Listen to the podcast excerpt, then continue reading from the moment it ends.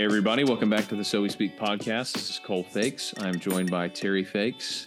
As we're rapidly approaching Christmas, I want to remind everybody that our Advent book just hit Amazon. It is available for order, both paperbacks and Kindle. Just search Advent Fakes, F-E-I-X.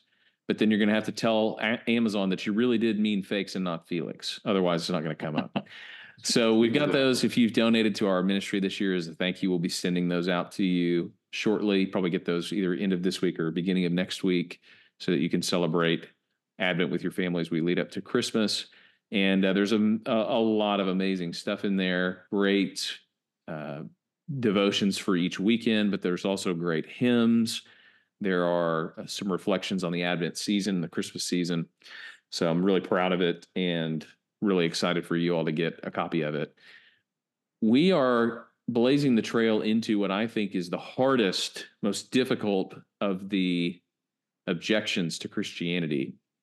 We're doing this week and next week what's usually called the problem of evil. This week we're doing one side of that issue, which is kind of why do bad things happen to good people? And then next week we're going to do what might be considered a bit more theological look at this. How can God and evil coexist?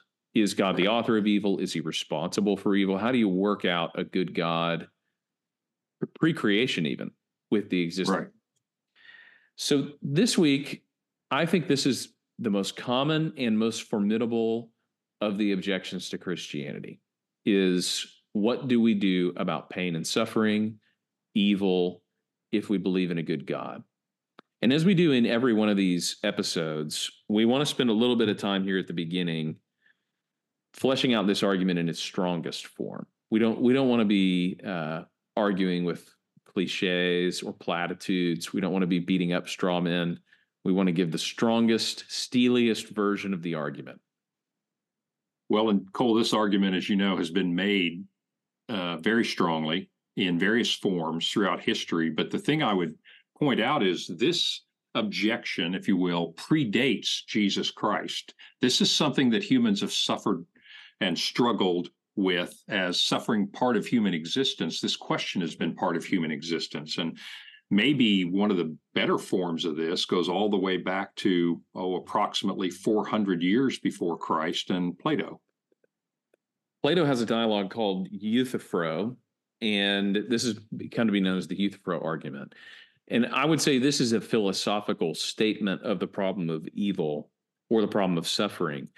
And while it isn't what you commonly hear people talk about when it comes to pain and suffering, it's a very good formalized statement of this argument. So it goes like this. You have three premises. God is all powerful, God is good, and evil exists in the world. So the Euthyphro argument goes like this. Only two of those can be true at the same time. If God is all-powerful and all-good, then there should be no evil in the world. If God is all-powerful and there is evil, then he must not be good. If God is good and there is evil, then he must not be all-powerful. You can only have two of the three to have a logically consistent universe. So which is it? Is God all-good and all-powerful? Then why is there evil? Or does God maybe not have these qualities in the same way that we think he does? Because most people would be inclined to admit that number three is obviously true. There is evil, there is pain and suffering in the world. Therefore, we need to doubt premise one, God is all powerful, or premise two, God is really good. And again, as you said, this was not a Christian, this is not an attack against the Christian God.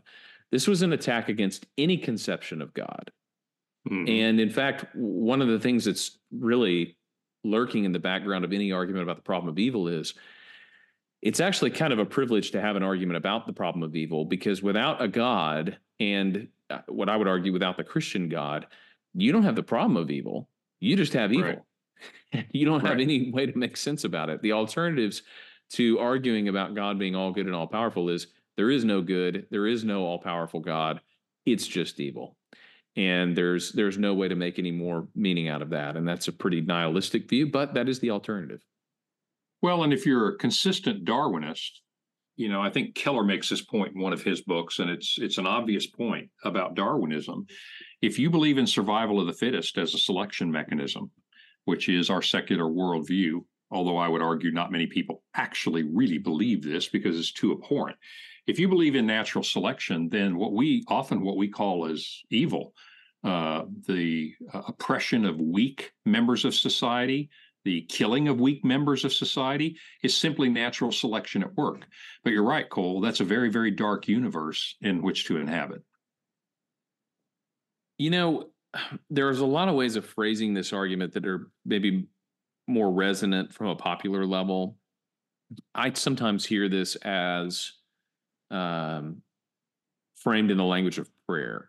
You pray and pray and pray for God to do something, and your worst fears come true.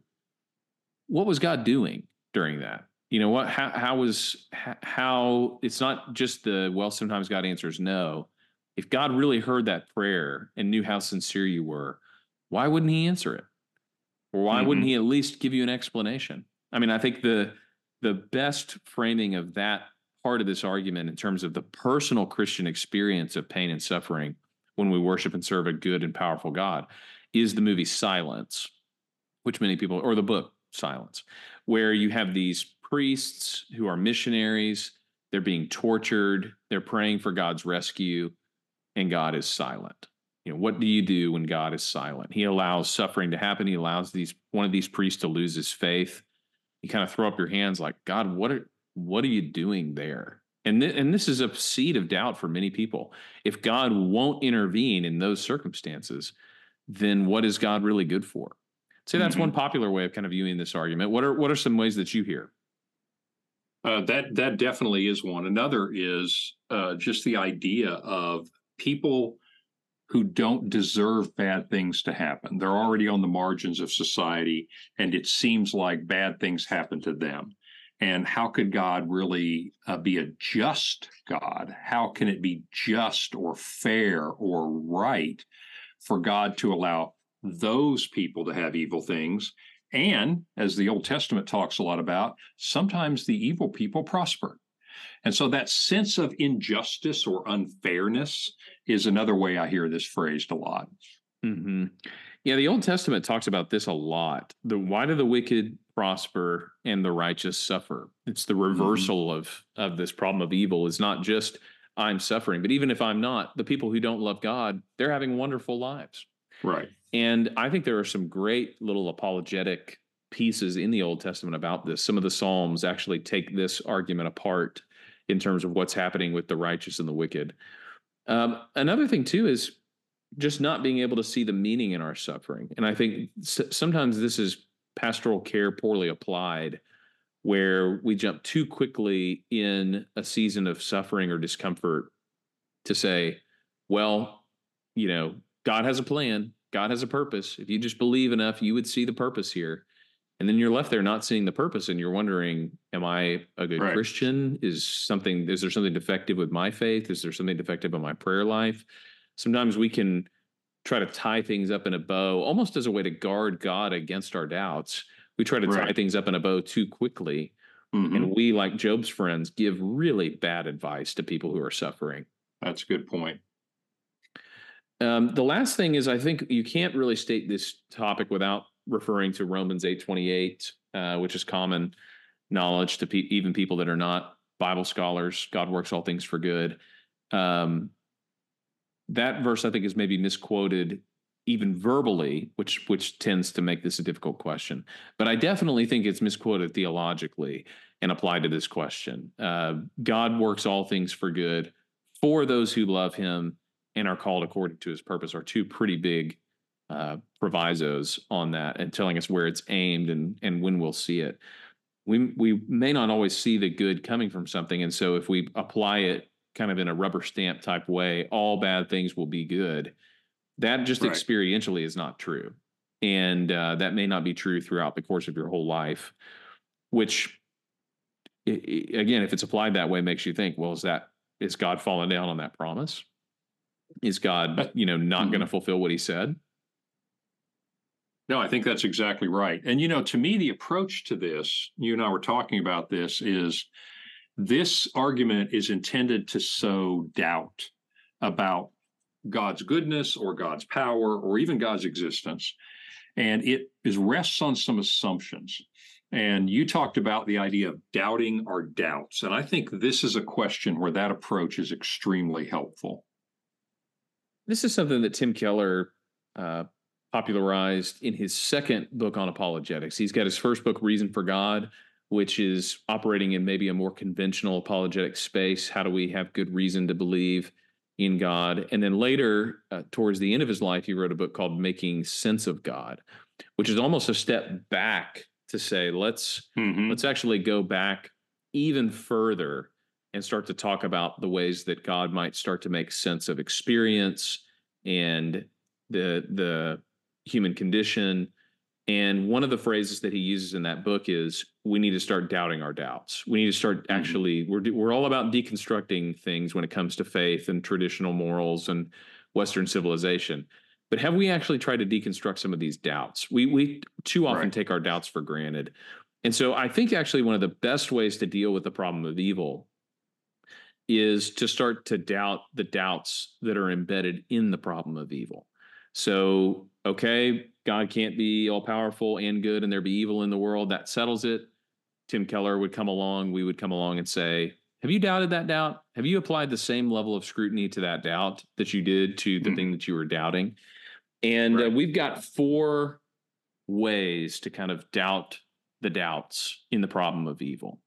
And these are all things that would maybe take one more step back and say, what is actually there? What's being assumed in the doubt about God's goodness or human suffering that would cause us maybe to understand this issue a little bit more fully. And I think in total would cause us to understand how there can be a good God and suffering in the world. That's exactly right. Maybe the first place I like to start is on the first assumption. We've got a couple of assumptions wrapped up in that idea of evil happening to good people. And the first thing is, I would say, is this, that we as 21st century people in general expect things to go well for us. You need to stop for just a moment and let that sink in. 100 years ago, certainly 200 years ago, certainly throughout most of human history, people did not expect life to be just smooth and always good things happening. This question presupposes that that's what life's supposed to be. Well, that's a very modern assumption. And I want to challenge that assumption just a little bit, because we do believe as Christians we live in a fallen world. In a fallen world, what we call evil and suffering, 200 years ago, people called normal life. That didn't make it good. It didn't make it pleasant, but they would not have thought to say, why does God let a fallen world exist? I mean, that's really what you're saying at that point. So the idea of, is what's happening to us really unjustified suffering, or is this just life? What is it? Thomas Hobbes, who famously said, this is a little piece of a quote, but life is nasty, brutish, and short. And, you know, back in the 1500s, 1600s, that was true. But at the same time, people didn't really think of it the way we do. They thought of, this is what life as fallen humanity in a fallen world looks like. And I think they probably, without the expectation that their life would be smooth, had fewer recriminations against God that their life wasn't smooth. And so I think sometimes we need to doubt our expectations a little bit. Yeah, this is a bit of the, it's what, it all depends on what you're used to phenomenon. If you're used to a high level of suffering, instances of suffering don't bring about quite as cataclysmic a response as they do when you're used to very little suffering. And that is certainly true even just in the last 50 to 100 years. One of the things you notice is people constantly talk about the pain. One of the worst pains you can experience is to lose a child, which is true. And the pain now and the pain then is probably unchangeable. Pain is pain. But the expectation 100 years ago, especially if you read about Christians in the Middle Ages and up through the centuries, this was a very common experience. That pain, Again, I'm not taking away from the pain at all. That pain was something that almost every family would have known. Mm-hmm. Now, thank goodness, because of modern medicine and so many other things, it is not a pain that as many families know, but some do. The difference now is that particular instance might be the thing that caused you to say, the threshold has passed. That is right. Not the kind of thing that a good God could allow. Their threshold was different. You know, right. Their threshold was different because of their experience. So there is a little bit of contextual framework here that we need to apply.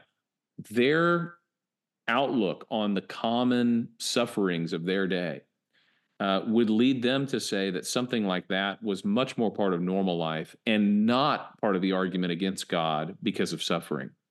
We, because of what we experience, take instances of suffering and say, I could make this work, you know, I could work this out in my mind up to a certain point, but since this happened, I can't right. square a good God with that. That line right. has moved throughout history, and we just need to be aware, again, not that I'm not saying at all that the pain is different or that you shouldn't be sorrowful.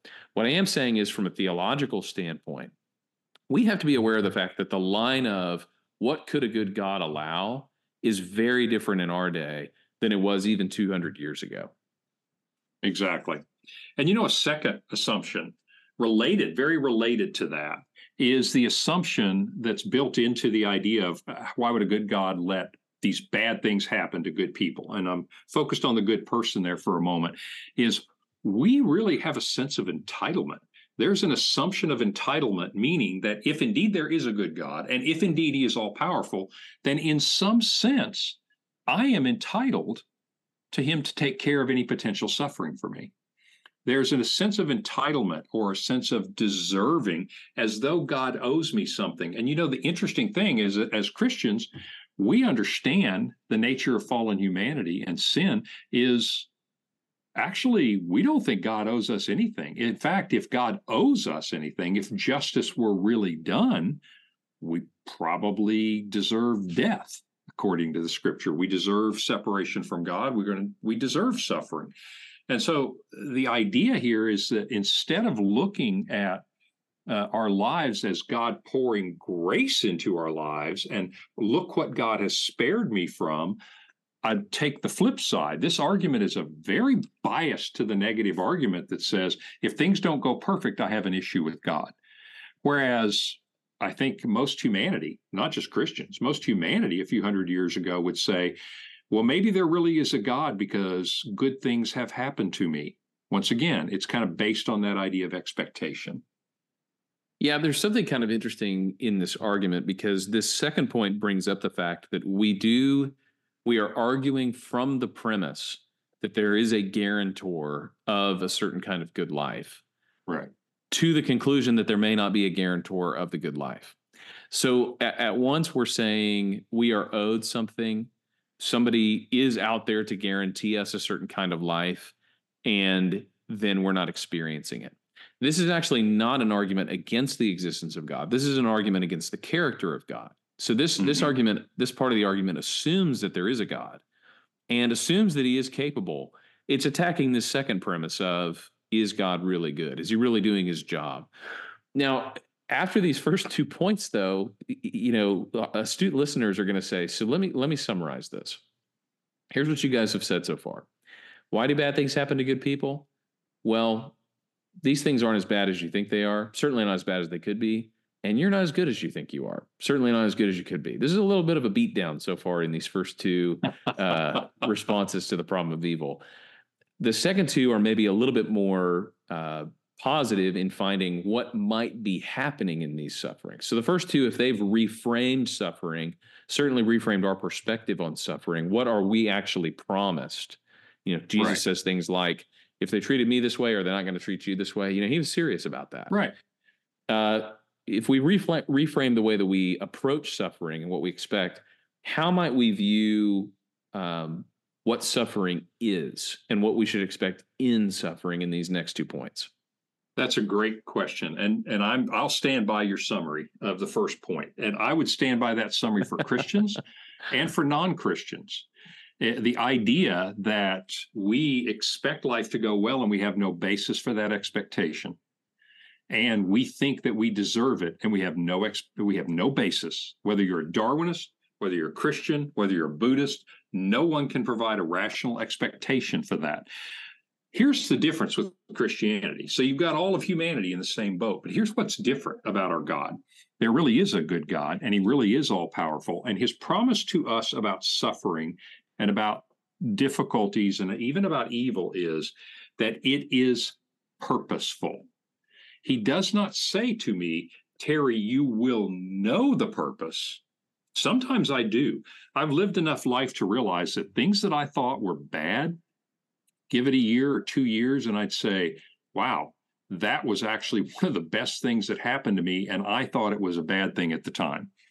Now, I realize you're going to be jumping at and saying, well, there's some things that are universally bad. Yes, there are. Get to that in a minute. But just admit with me that there are things that have happened to you you thought were bad or, even cataclysmic, lost my job, went bankrupt, whatever. And later you realize that, no, that did work for good. And so all I'm saying is that's a little down payment on God's promise that all things work together for good for those who love him and are called to his purpose, meaning for his purposes is God does have a purpose to make even bad things serve a good purpose.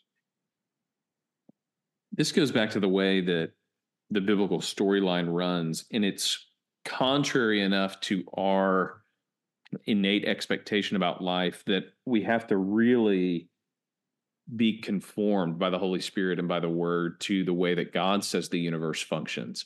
And God says the universe functions in such a way that there are certain goods, especially deep and complex goods, that cannot come about without struggle and suffering. To put it in a very broad sense, God says that redemption is actually better. It's a deeper good. It's a more enduring good than innocence. Yes. The problem is the only way to get to redemption from innocence is through a fall of some kind, through sin, through destruction, through death. Resurrection is one of the highest goods, but resurrection can only happen after something has died. So there is inherent in the way that God has created us and the way that God tells stories in the world, and we'll get to a little bit more of this next week. There is something inherent in the way that God has ordered the universe that certain things cannot occur. Certain good things cannot come about without some suffering, some struggle, confusion, sin, brokenness, leading back to wholeness and redemption. And so this actually changes the way that we approach suffering. Like you said, that we know that there is purpose and meaning in our suffering, which is actually kind of a different thing to say than the trite application of Romans 8:28, which is all things will eventually be good. Right. That is true. If by that you mean according to God's purpose, as opposed to temporal human enjoyment, which is kind of what we usually mean by good. So yes, we need to step back and we need to doubt our doubt about what the nature of suffering really is. And in this third point, it is purposeful. God is actually doing something that can't come about any other way through suffering. And it's a long-term gain. It's not an immediate good. Right. Well, and that segues nicely into the final doubt that I have about the assumptions here. And again, what I'm about to say, I do not offer as an explanation for why bad things happen. I simply say you can imagine this being true. And in fact, it often is. And so I would say this is ammunition to say we should doubt this premise. And the premise is there are some things that are so bad that I don't see, and I can't even imagine anything good coming out of it. Yeah. Well, and here's my first point. And this is a little hard truth. It's not always about me. And I'm going to give you a couple of examples. Look at the book of Job. Job was probably a great, I do believe there is such a thing as, quote, unjust suffering, meaning undeserved suffering. And so Job is a perfect example of that. Now, if you had gone back and said to Job, if God had said, Job, listen, you are going to go through some suffering, but I want you to trust me because literally billions of people over the next 3,000 years. Their lives will be made immeasurably better by this happening. Can you imagine Job saying, I'll do it? You can imagine that, can't you? If I came to any one of you and I said, if you're going to get cancer and you're going to suffer terribly and you don't really deserve it, and by the way, everybody's going to desert you and you're going to go bankrupt and you're going to have a very hard ending of your life and you don't really deserve this. But if you do this, something good, or your child's life will be saved, or your spouse's life will be saved, you would say yes in a heartbeat. And you would accept the perceived injustice of that. Now, I'm not telling you this is what always happened, but that is true enough that the only difference between that and potentially what happens is that we have to trust God that such a condition exists. So all I'm saying is it's not always about us. And the phrase I really like, Cole, is this: if I knew what God knows, then I would do what God does. And I would argue that if we love God and we trust God, if we knew what he knows, we would probably willingly go through the unjust suffering. That's the faith that I have in God. So my point is, whether you believe that what I just said is true or not, hopefully it's enough evidence to convince you, you need to doubt this assumption, because there are certainly circumstances where this assumption is not true, that there's no purpose in some things. They're just so bad there can't be a purpose. I don't agree with that. That's a great, I love that line, because it reinforces the fact that suffering doesn't have to make sense to us to be meaningful. Right. God is the one who holds the whole universe and sees into every human heart and understands the big picture all at once, not us. And so if we try to measure that by our standards, we shouldn't be surprised that we come up with a gap between, right, you know, what we would do or what we think is going to amount to something good versus what God does. And you know, the response to that is always, well, that just doesn't seem very fair. You know, you have one person who has to suffer while, you know, for the benefit of others. But the moment that comes out of your mouth, you got to realize, yeah, that's kind of the thing. You know, 2 Corinthians 5 says, for the love of Christ controls us, because we have concluded this, that one has died for all, therefore all have died. Yeah, yes, absolutely. God is telling a story where one person is treated unjustly so that many could benefit. It just isn't you and everybody else. It's his son, Jesus, who was the one who died unjustly. And he died for all, that those who live might no longer live for themselves, but for him who for their sake died and was raised. That's a huge perspective changer. And this is in the context where Paul's talking in 2 Corinthians about our sufferings. Right. Our suffering should lead us to contemplate the death of Christ for us, and that our sufferings now join us with him and unite us with him toward the resurrection and life. You know, the thing that I would like to point out here as we close is this is not a conversation I've ever had with anybody in a hospital room before. This is the kind of conversation you need to have before that happens. I've heard somebody say, in the worst times, you need your best theology. And the time to build your best theology is when you're not suffering. You know, it does very little good to go to somebody who's suffering and saying, you know, maybe the reason you're suffering is because you think this is all about you. That would not be good care in that moment. But if we've never had somebody make us think about the fact that our view of suffering is very us-centered, we won't suffer as well as we would if we've spent some time thinking about that. So these are kind of hard truths to meditate on, but they're things that we're going to need when we go through suffering to see what God has for us to see in suffering. But, you know, the closing point is one that you've made, and I think is really a great kind of final word for this first half of the problem of evil, which is the Bible actually spends almost no time doing a true defense of God against the problem of evil. The Bible actually kind of sidesteps this issue altogether. It does talk about what happens when you suffer. It does talk about, you know, why suffering might be allowed by God. But more than anything else, it talks more about what God's going to do for you in your suffering, which I think is maybe the strongest thing that we have in the problem of evil is what has God promised to do when we suffer? I agree. If you step back and think about this, and these are comforting thoughts in our time of suffering because they are true and they can be held on to, is that Our God suffered unjustly for us because he loved us that much. And his promise to us is that there will be purpose in our suffering, whether we can see it or not, but perhaps even greater in our moment of suffering is he will be with us. That's the promise you come back to over and over again in the Bible. Eugene Peterson put it like this. He said, it's not always God's way to stop the fight, but it is always God's way to stand by the fighter. And that's the promise you get in Scripture, is that he will be with us. So this is part one, but it doesn't get us to the point of, so, okay, that's good. God is going to do something when suffering happens. But many will be wondering, but why is there suffering in the first place? Why is there evil in the first place? If God created everything and there's evil in the world, is God to blame for suffering? Is God to blame for evil? Does he bear some responsibility for evil in the world? We will be addressing that question next week on the So We Speak podcast.